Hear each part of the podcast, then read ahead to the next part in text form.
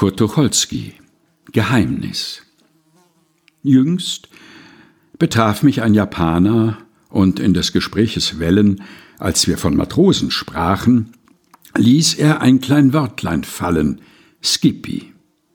Was bedeutet das, Geehrter? fragte ich leicht und glatt und höflich. Nie noch hört ich dieses Silben Skippy? Ist's ein Laster? Ein Gesellschaftsspiel?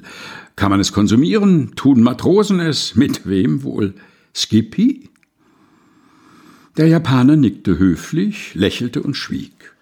Und seitdem hockt auf mir der Skippy-Wahnsinn. Skippy zwitschern alle Spatzen. Skippy, Skippy, gellt die Hupe. Und die Stadtbahnwagenachsen rattern Skippy, Skippy, Skippy. Skippy piept die Bodenmaus. Und so sieht die Sonne aus. Traurig krauche ich durchs Leben. Kann mir niemand Rettung geben?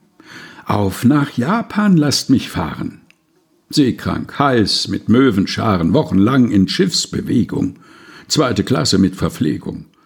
Und ich seh nicht Palästina, Indien nicht an und China, Bombay nicht und nicht Kalkutta in Port Said die Kuppelmutter, ungegessen, ungeschlafen fahr ich.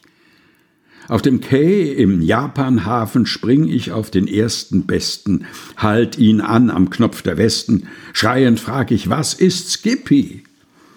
Der Japaner kalten Blutes spricht, das fragt man nicht, man tut es. Skippy, Skippy, Skippy, Skippy.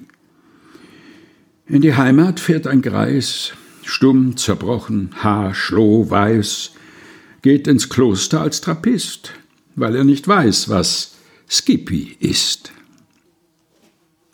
Kurt Tucholsky Geheimnis, gelesen von Helga Heinold.